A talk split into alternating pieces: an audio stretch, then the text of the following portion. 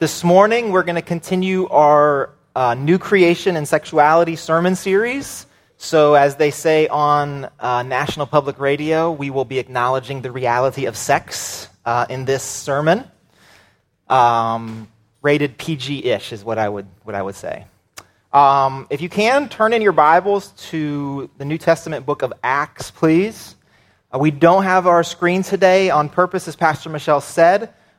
Um, let me challenge you if you normally use your Bible on your phone, don't even pull your phone out to look at the Bible verse. Just let me read it for you. See if you can go two hours without touching your phone today,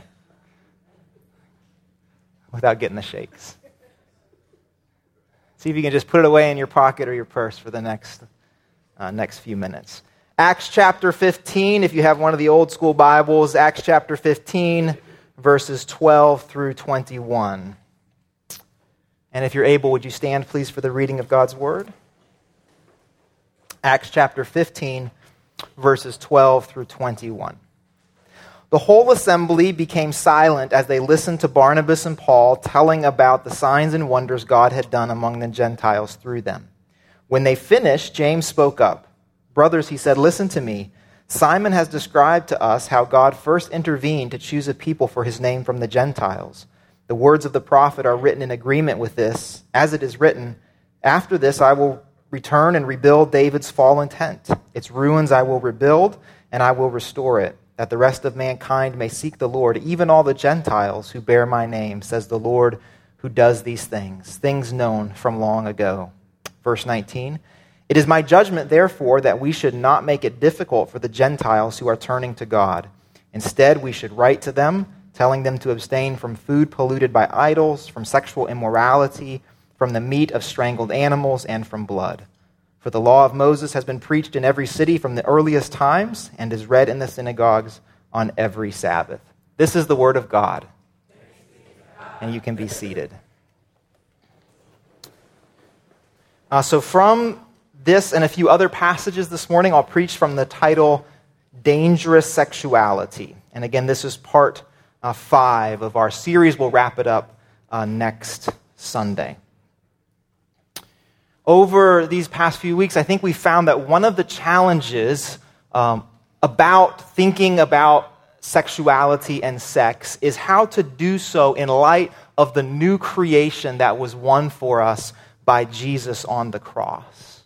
The resurrection of Jesus was God's eternal yes to the goodness of his creations this world and all of its ferocious and fragile beauty matters deeply to God.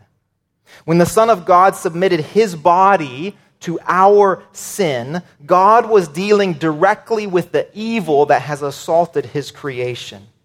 And when the Son of God got up from the grave, flesh and blood bearing our scars, God was shouting this affirmation over the jewel of his creation you embodied image bearer of the living God, women and men whose creation elicited joy and a cry of very good from the Creator on the very first day of our existence. This is the context from which we as Christian people are called to think about sex and sexuality.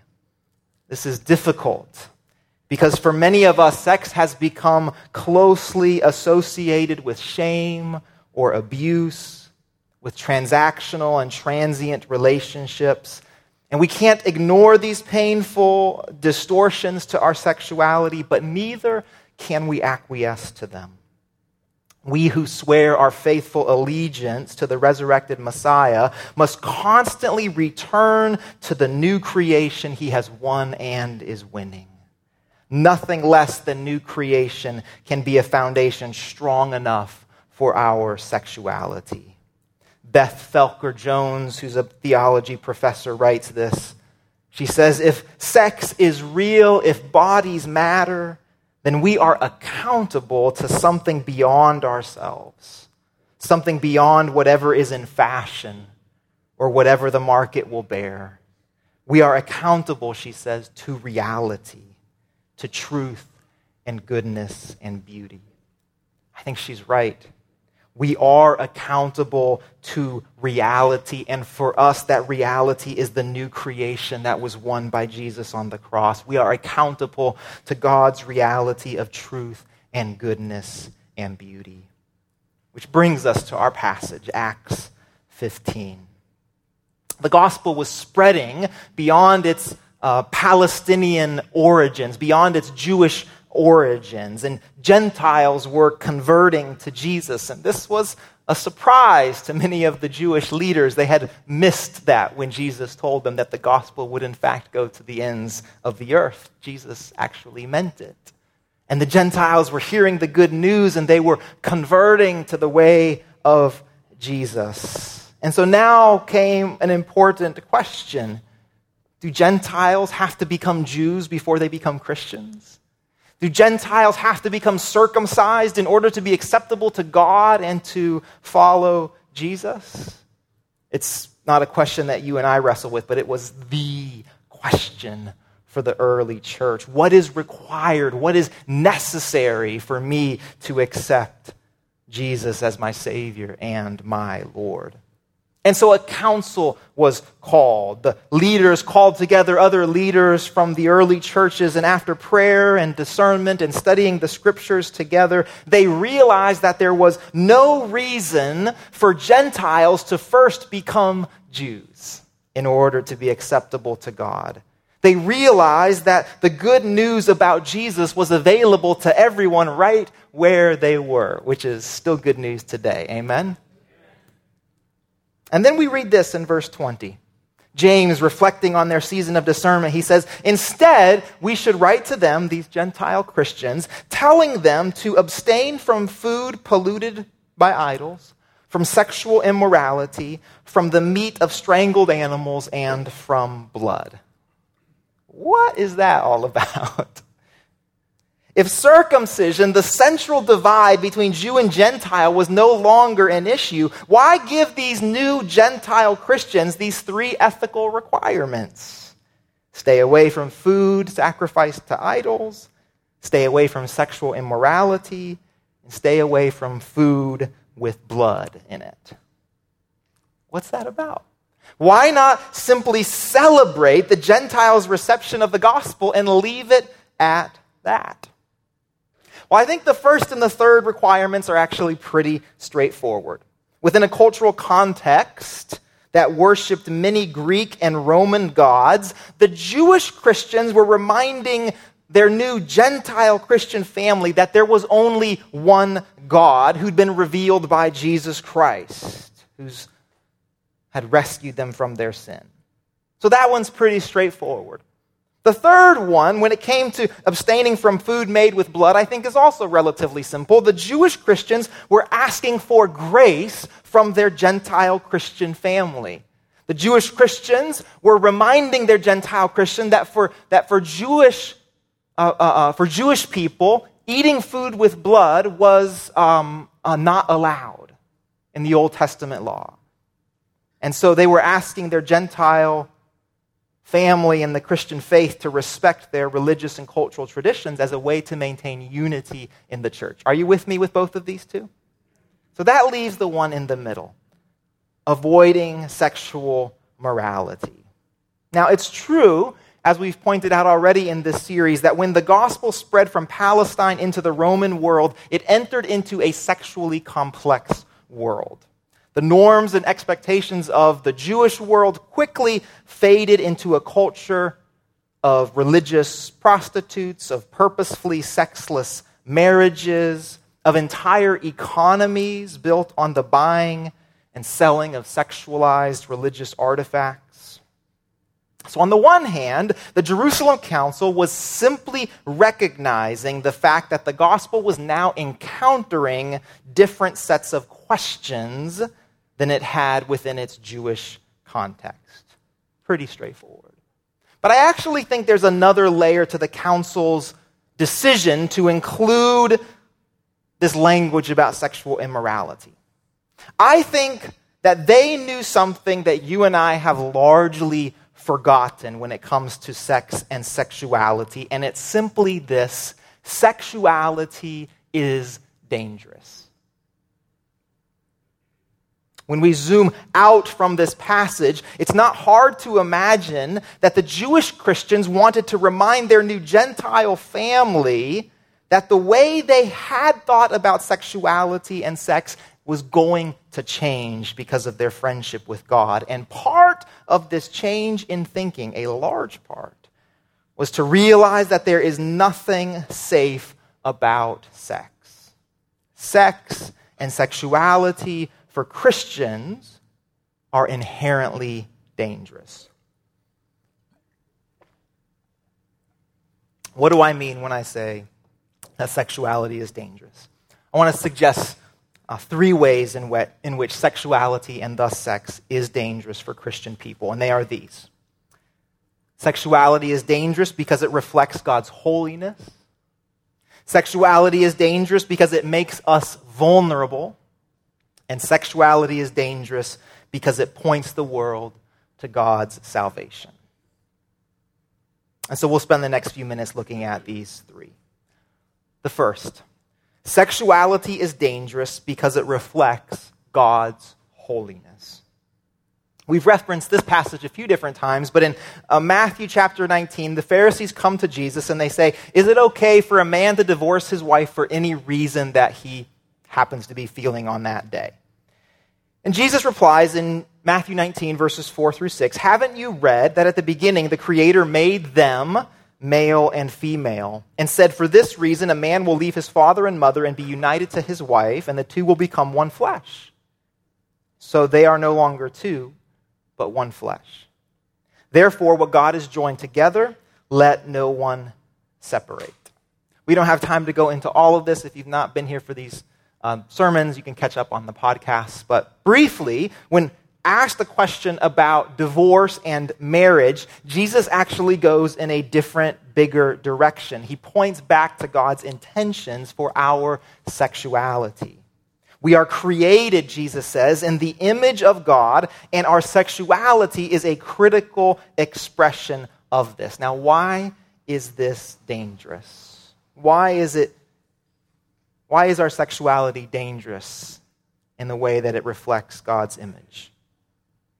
Well, the God in whose image you were created is not a God of your own making. This is the Creator God who is holy and righteous and just. This is the God whose wrath burns against injustice and evil and sin. This is the God from whom all creation derives its purpose and meaning. The most common reaction in the Bible when facing God or one of God's angelic messengers is what? Terror. To fall on the ground in absolute trembling fear. God tells Moses, No one can see me and live. This is the image this is the kind of God in whose image we are created. And I wonder whether we remember that our sexuality is, is meant to reflect this holy God. Think of the language that we hear and use about sexuality. We say that someone is experimenting with their sexuality. We talk about casual sex sexting. I've had too many conversations with men and husbands who have rationalized their addiction to pornography, saying, well, it's just normal now. All of this, all of our language and assumptions in this area can miss the holiness of our sexuality. All of our transactional and pragmatic metaphors betray a view of sex that is safe, controllable, and serviceable to our particular desires at any given moment. We do not tremble at the thought of our own sexuality or the sexuality of our friend. We are not caught up short by the miracle that is the embodied immortal sitting next to you right now. But despite every attempt by a jaded and cynical culture, the scriptures continue to proclaim the holy beauty of our humanity. The sum of your body cannot be reduced to its individual parts or urges or regrets. Your body is holy, set apart by the God who made you holy and who loves you. So, sexuality is dangerous because it reflects God's holiness. Second, sexuality is dangerous because it makes us vulnerable. We, I would suggest in our culture especially, desperately want to believe that sex can be made safe, that our sexuality can be tamed. In fact, there's little question that our sexuality makes us vulnerable. We can watch the ideological battles play out about how best to mitigate our vulnerabilities.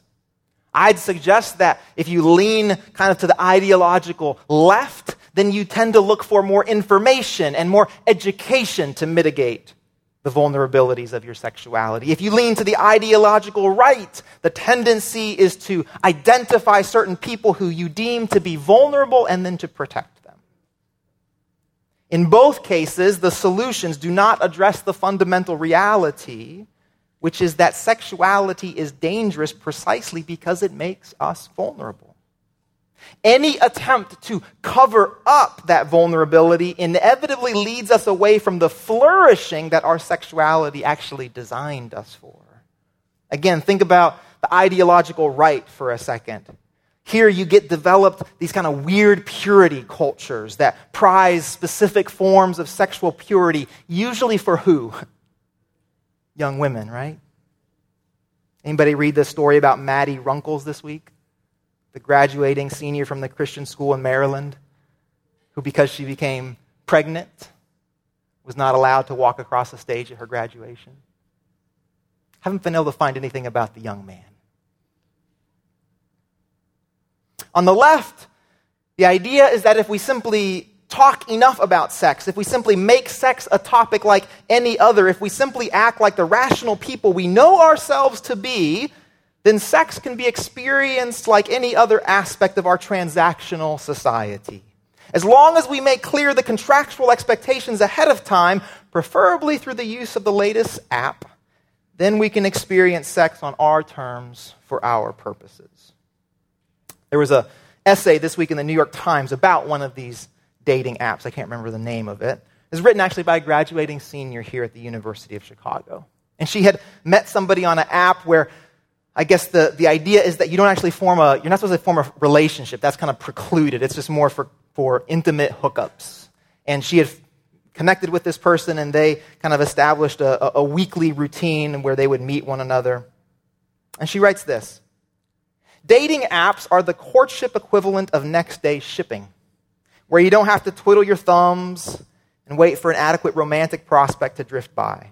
They release a flood of potential suitors, your inbox notifications flashing red with heartbeats of their own. It's nice to imagine that Michael liked me the most. But even if that were true, I'm not sure what it counts for in a dating scene of instant gratification with seemingly unlimited choice. After all, dating apps never announce, Congratulations, you've matched with everyone you could possibly like. They tempt you to keep swiping. As you whiz through tens, hundreds, or even thousands of profiles, you can only infer the obvious. Out of all these people, there's got to be someone better than the person I'm seeing right now. Which means that monogamy requires more sacrifice than ever. If offered free travel, why would anyone settle for one place when it's possible to tour the entire world? I'm not sure I quite follow the metaphor of traveling the entire world, but you can, I get what she's saying.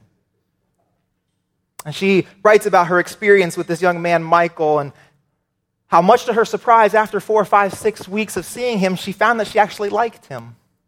And she wanted to express that, but didn't feel like she was really allowed to, given the constrictions of this particular dating app. But she finally risked it and texted him and let him know that she she had fallen in like with him. And he texted back and said, I like you too, but I'm not ready for anything remotely like monogamy. She writes this A mere six weeks after our first date, we were over. I'd broken the rules. My glimmer of expressed affection had led to a fatal imbalance in the game. The problem isn't with Michael. The problem isn't with, a, uh, with someone who wants to be with however many people he wants to be with at any given time. The problem is with her, that she broke the rules of the game. It's her fault, and this is why it falls apart. Our solutions to mitigate our vulnerability, regardless of which direction we end up leaning in, don't actually end up helping us. Ramelia when she preached last week, reminded us that our sexuality can make us vulnerable to great abuse, especially given the connections between what she defined as our genital sexuality and our social sexualities. If you missed her sermon, you have to listen to the podcast. This abuse is rampant in our society. If national statistics are reflective of this room, then about a third of us have been sexually abused in some way. My hunch would be that that number is actually low, depending on how we were to define it. Sexuality is dangerous because we are made vulnerable by it. One of the kind of strange and surprising things about the Bible is how it recognizes this vulnerability in all of its chaos and complexities marital dysfunction, rape, childless marriages, relational hierarchies, and on and on it goes. And yet, rather than acknowledging these vulnerabilities that are inherent to our humanity, to our sexuality, we grasp for solutions to elevate us beyond our vulnerability. But in denying our vulnerability, we find something worse awaiting us loneliness. Whether we are single or married, I have found in my conversations with you that loneliness is one of the most common attributes of our sexuality. In seeking to overcome sexual vulnerability that is actually natural to our humanity, we end up building shields and walls instead. We deny to ourselves and to one another that we are actually tender creatures. We project images of the perfect marriage of the strong and contented single life. We look to technologies to make us less vulnerable, birth control to keep us from pregnancy, medical wizardry to make us pregnant, a variety of dating apps depending on our particular relational or sexual desire, social media as a way to experience people without having to know to, to actually, you know, experience people. And on and on it goes. Are these technologies bad? Are they good? I don't think they're neutral. I think many times they make to us promises about what is possible, about how we might overcome the vulnerabilities of our humanities. And many of us, having believed these promises, are surprised to find how lonely we are left sexuality is dangerous because it makes us vulnerable.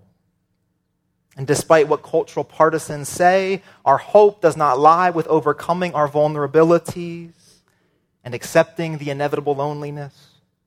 No, our hope lies with embracing the vulnerabilities of our humanity, including embracing the vulnerability of our sexuality. This vulnerability is one of the necessary building blocks for Christ centered community,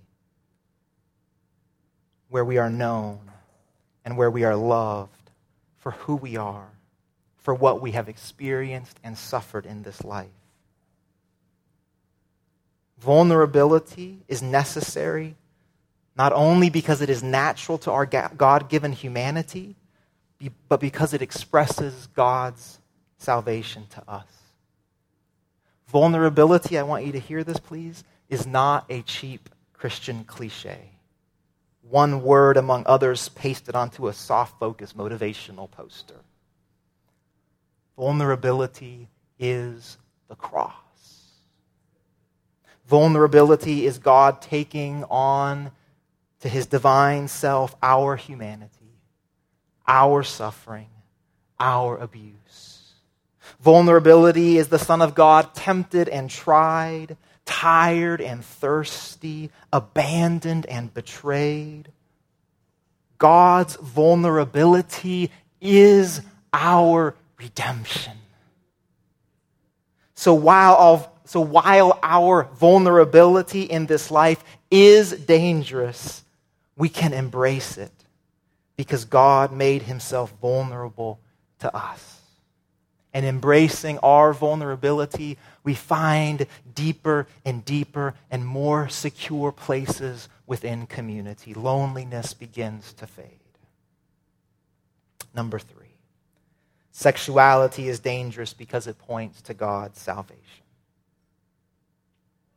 Sexuality is dangerous because it points to God's salvation. I think we saw this concept when we asked the question a few weeks ago what is sex for? And while sex is for many things, ultimately within the context of covenant marriage between a woman and a man, it is to demonstrate God's, sec- God's sacrificial love for humanity. Good sex is sex that points beyond itself beyond the sexual partners and to the one who created them. The New Testament book of Revelation, the last book in the Bible, is a record of God's revelation to John. It's a revelation about God's new creation, which has been won by Jesus and will one day come in its finality. John had been exiled by the empire, by Rome, to the Isle of Patmos. And here he was given a glimpse into God's future where evil will finally be defeated and where we will find our forever home with God in his new, renewed world. And I want you to listen now to the imagery that John sees to describe God's cosmic salvation. This is in Revelation 21, verses 1 through 5. Then I saw a new heaven and a new earth. For the first heaven and the first earth had passed away, and there was no longer any sea. I saw the holy city, the new Jerusalem, coming out of heaven from God, prepared as a bride beautifully dressed for her husband. And I heard a loud voice from the throne saying, Look, God's dwelling place is now among the people, and he will dwell with them. They will be his people, and God himself will be with them and be their God. He will wipe every tear from their eyes. There will be no more death or mourning or crying or pain, for the old order of things has passed away. He who was seated on the throne said, I am making everything new. Everything new. New creation. The old order of death and pain and mourning and crying will pass away under the lordship of Jesus Christ. And the image that John uses to describe God's salvation it's a wedding. God's heavenly city coming to earth as a bride approaches her groom. Now, I hope by now we're not surprised by this imagery. Hopefully, by now, if you've been around for a few weeks, this imagery actually is starting to make really good sense. If you think back to Genesis chapter 2, we saw the creation of sexual difference as a necessary expression of humanity's call to bear the image of God in this world.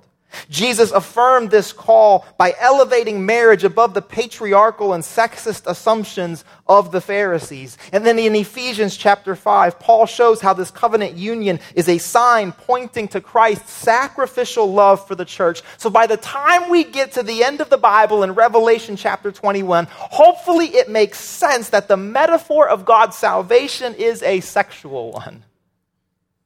An image that once again elevates the significance of our sexuality. We need to be clear at this point, though, that it's not only covenant sex which points to God's salvation. One of the themes running through this sermon series is, is that our sexuality is fundamental to our humanity. While sex itself is an important element of that, sexuality is not primarily about sex. Sexuality is primarily about being human in the image of God. In other words, the possibilities for you and I to point to God's salvation are limitless, unbound by relational status. And here, as we come to the end, I want to introduce you to somebody who I think demonstrates this well. In Acts chapter 16, the gospel had made its way to Philippi. Paul and his companions were there looking for ways to proclaim the gospel for the first time in this city. In verse 11 of chapter 16 of Acts, we read this On the Sabbath, that is Saturday, we went outside the city gate to the river where we expected to find a place of prayer. We sat down and began to speak to the women who had gathered there. One of those listening was a woman from the city of Thyatira named Lydia, a dealer in purple cloth. She was a worshiper of God. The Lord opened her heart to respond to Paul's message. When she and the members of her household were baptized, she invited us to her home. If you consider me a believer in the Lord, she said, come and stay at my house. And she persuaded us. Lydia is a fascinating figure in the New Testament. She existed within a culture that had very, very specific expectations for someone like herself, someone who apparently uh, was not uh, married at this stage in her life. According to the cultural expectations of her day, she should have been kept within her father's household or uh, been wandering uh, the streets. Yet here she is, a savvy entrepreneur who had become a wealthy businesswoman. Purple is the sign of what? Royalty. And when you see the text tells us that she's a dealer in purple dye, Lydia apparently had figured out how to harvest these little snails, these tiny, tiny little snails from the ocean um, off of the coast of Philippi and extract this purple dye from them. And because like you could only get a tiny little bit of dye out of each of the snails, it was fabulously expensive. So she was this like super creative entrepreneur who figured it out and was very, very wealthy. Her, her, she, she has a household, the text tells us, which means she, she has an estate with many, many people kind of living under her authority. This is who Lydia is. She is not demure.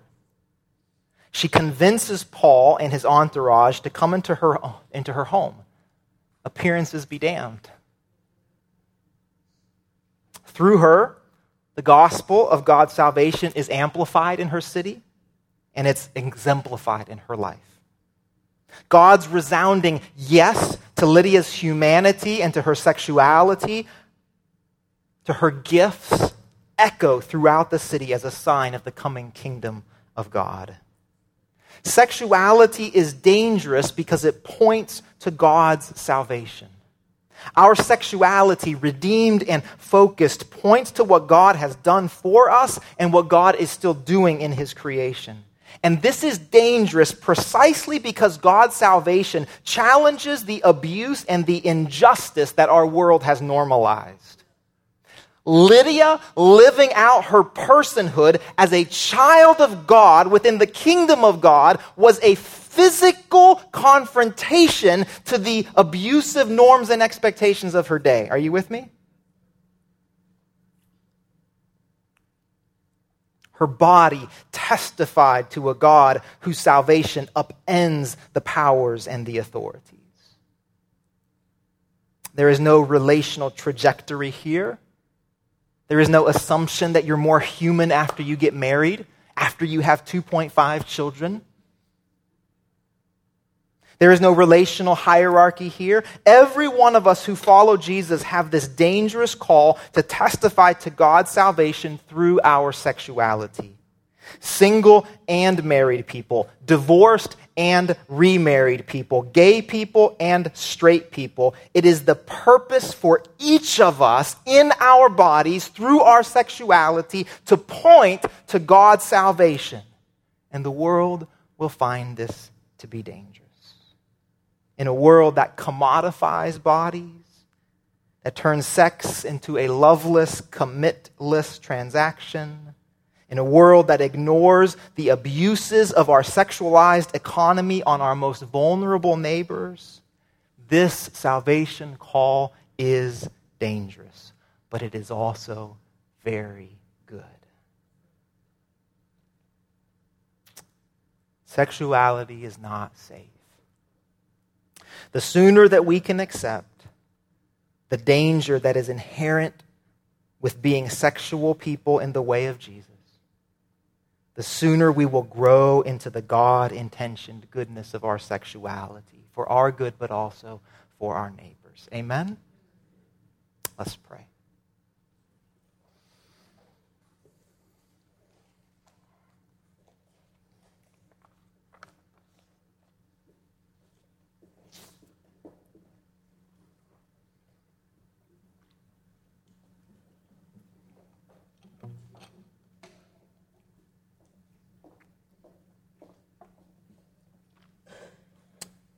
The next couple of minutes of silence, could I ask that you would just reflect about which of these three requires your attention today?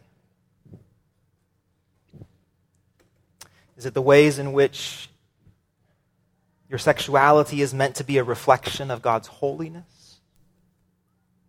Are there ways in which you have lessened the, um, the significance of who you are, of who God has created you to be?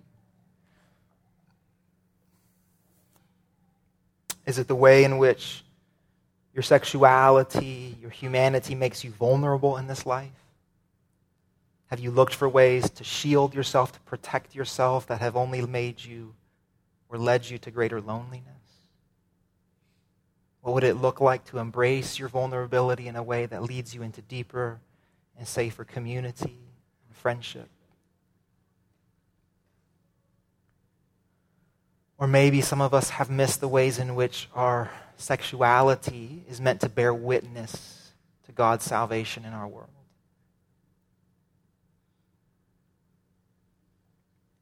We've siloed ourselves somehow to think that only some aspects of who we are matter to proclaiming and demonstrating the good news of the gospel of the kingdom of God. Just in the next minute or so, would you ask the Spirit to speak to you, to encourage you?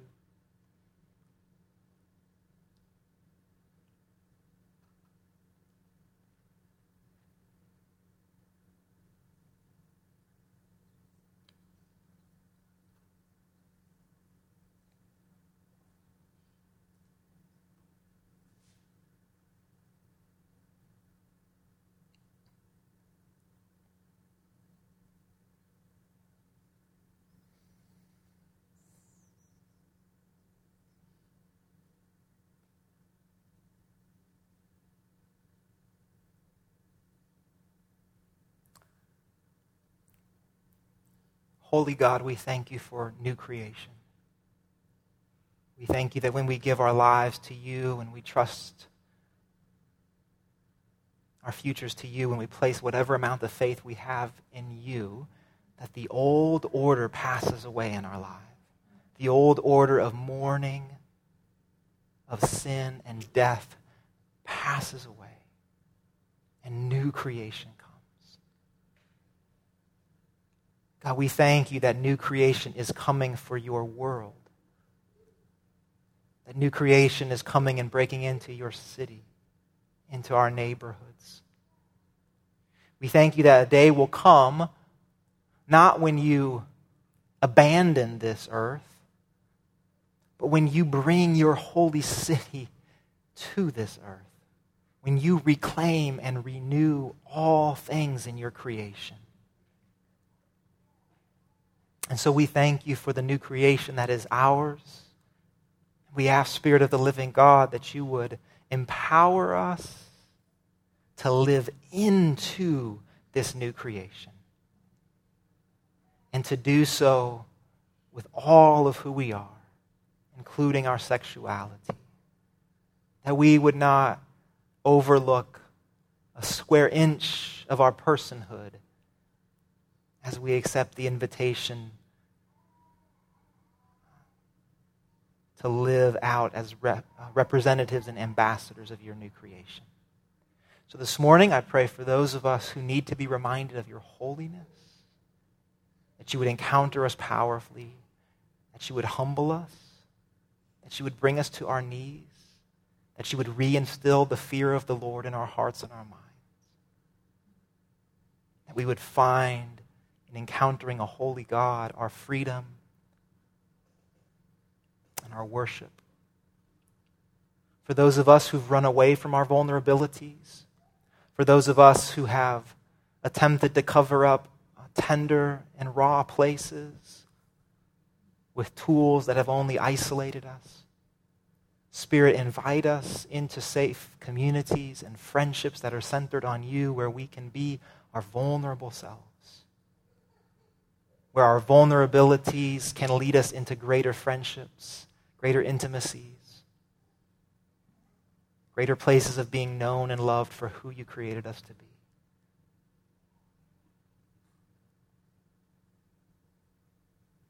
And Lord, would you send us as people who see our sexuality and our humanity, all of it, as a way to bear witness to the God who has saved us, as the God who has drawn near, as the God who took on to yourself our vulnerabilities for us and for our salvation. So continue to speak to us, Holy Spirit. Continue to reform us and refashion us in your image. Continue to invite us into greater and greater flourishing in you. In the name of Jesus, we pray. Amen.